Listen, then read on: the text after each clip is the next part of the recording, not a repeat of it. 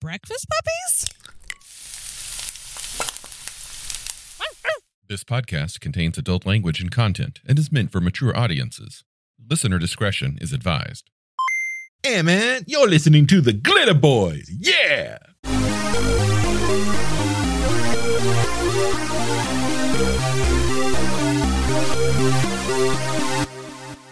So in the early 90s, things had changed. the beginning of the book, the main book of Rifts reads Warning, violence and the supernatural. The fictional, italicized, world of Rifts is violent, alien, and deadly, is an exotic realm where magic is real, demonic creatures and monsters stalk humans, and weird science, psychic abilities, ancient gods, supernatural horrors, and alien beings are commonplace.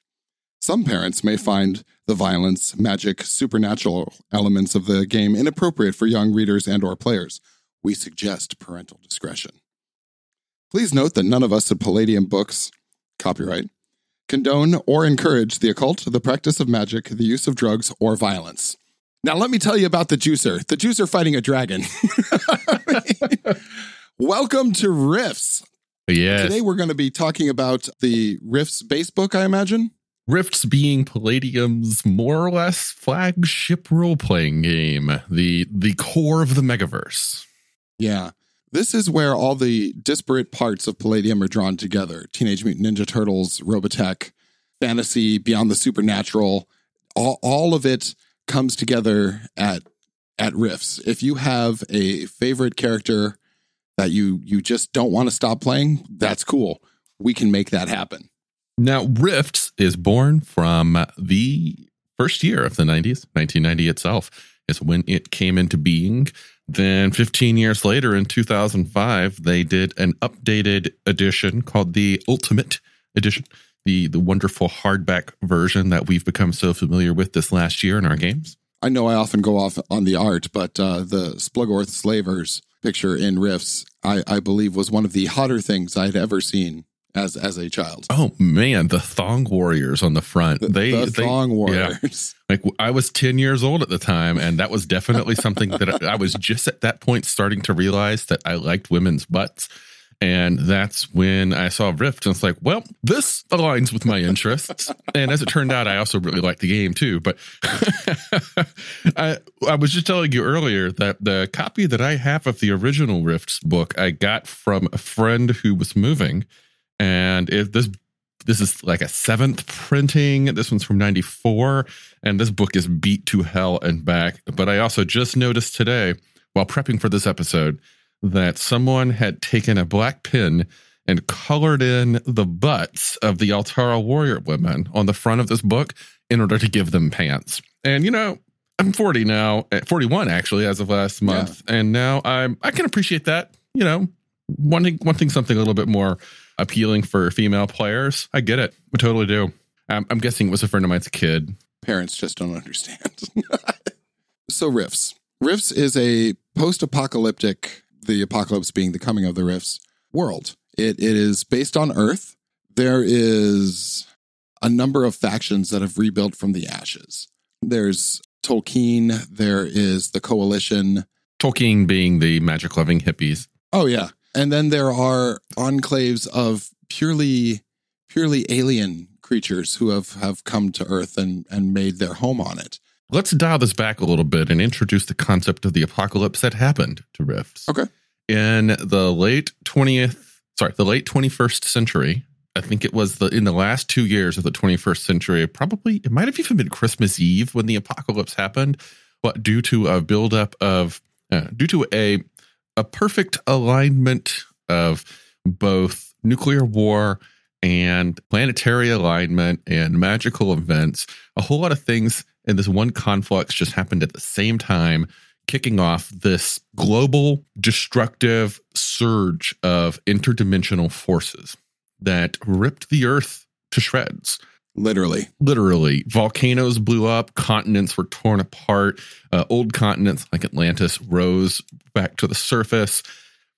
Rifts were opened up to countless unfathomable dimensions that poured their content out onto the earth.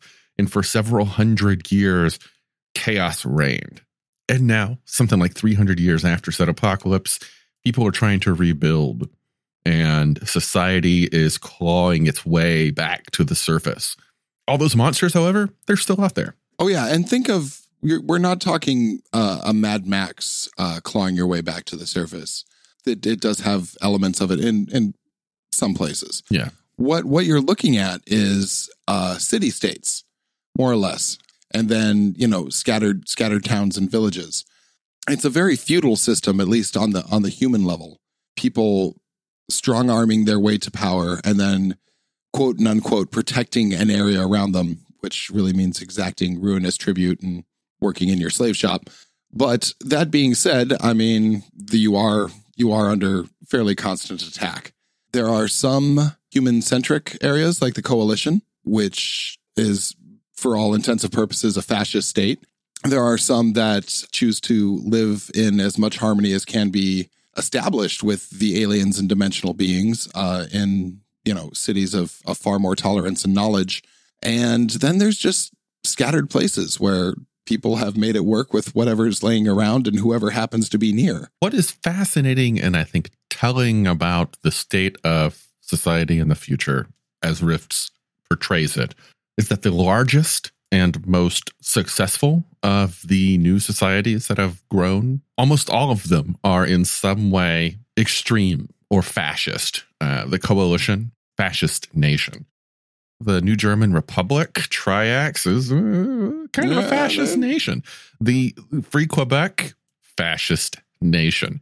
Whereas you look at things like the the, the, the other extremes, Federation of Magic, where they they promote the magicians and psychics and dimensional beings and monsters.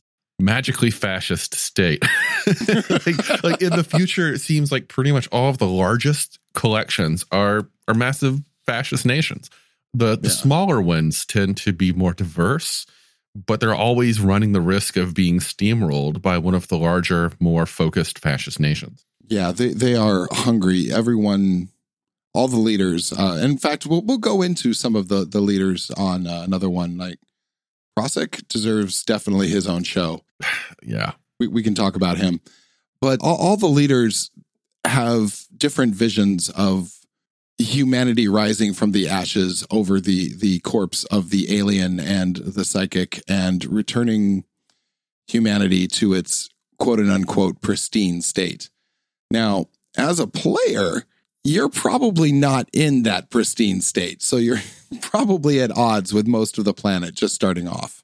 Agreed. I know that the books, several of them, try to present the coalition as something of a questionably sympathetic faction.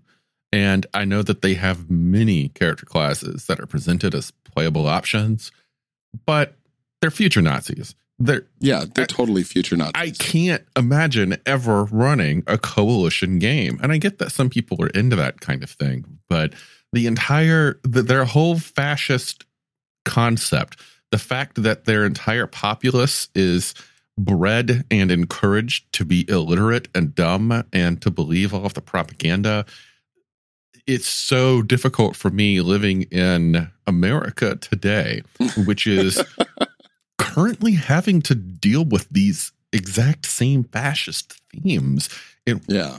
from our fucking neighbors. It's really difficult for me as a game master to justify portraying the coalition as they are presented in anything less than a villainous light.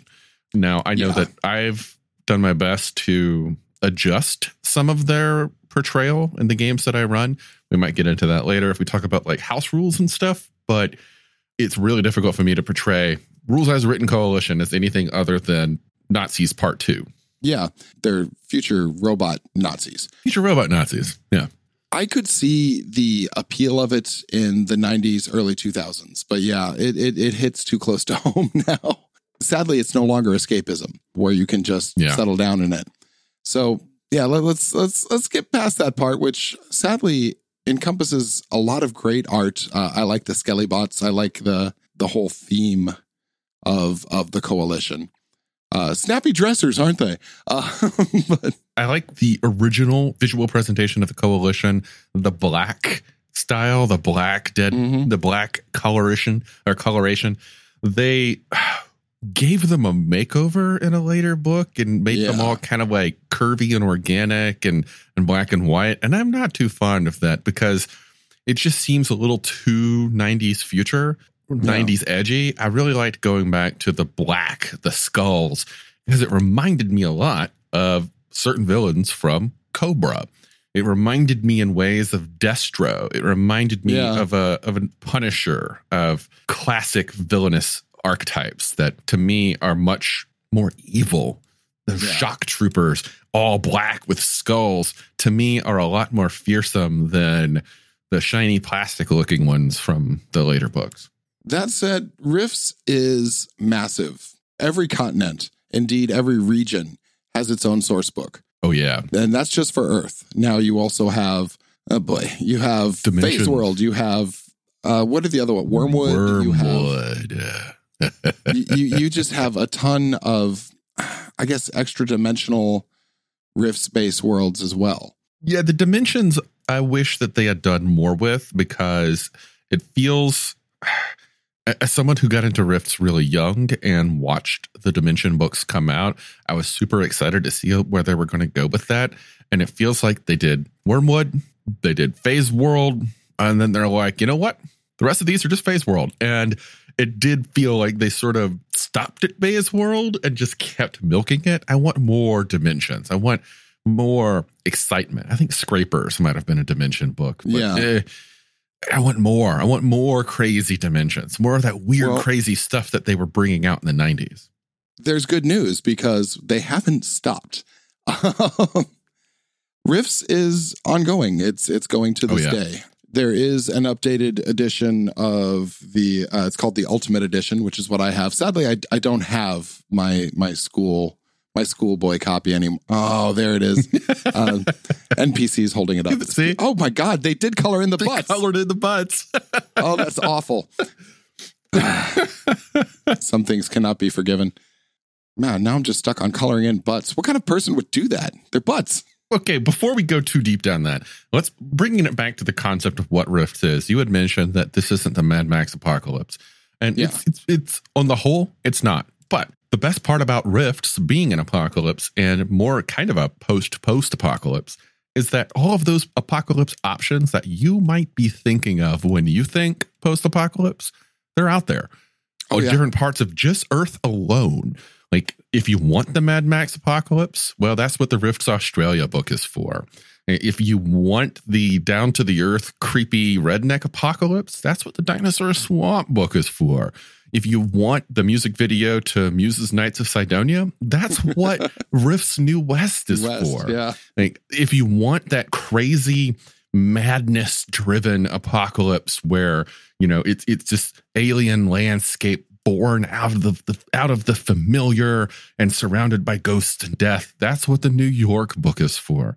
They have all of these options out there. Hell, if you want that return, that return to the simple life, and we live in a medieval society born out of the ashes of the old, that's what Rifts England is for. There's so much out there. There's an option for everyone. Yeah. To expand on the option for everyone, any part of this world that you are a part of now as, as a gamer, uh, you can be Canadian, you can live in South America, you can live in Africa, you can live in Russia, you can live anywhere on the planet.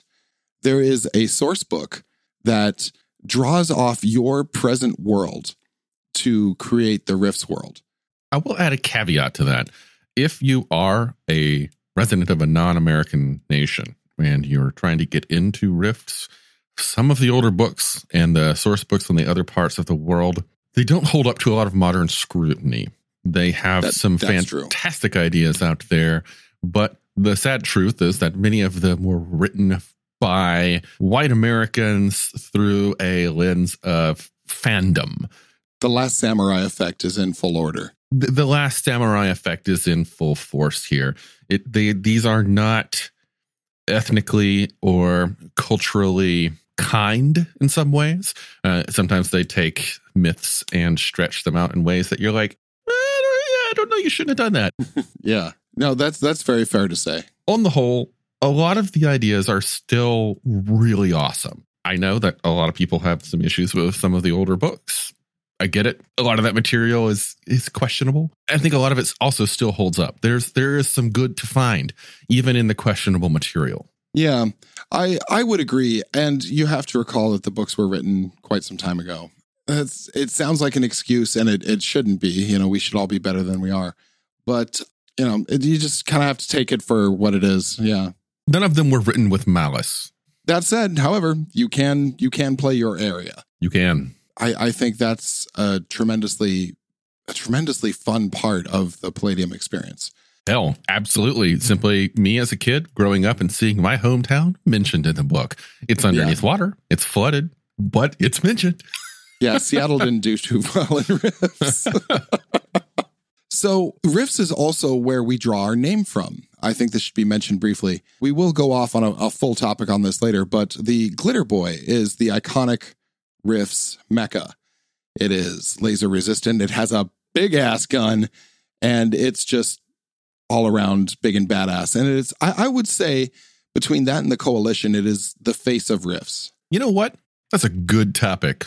Let's do that next. Okay. The Glitter Boy. All right. Well, cheers. Uh, thanks for tuning in, everyone. We'll catch you next time. Yeah.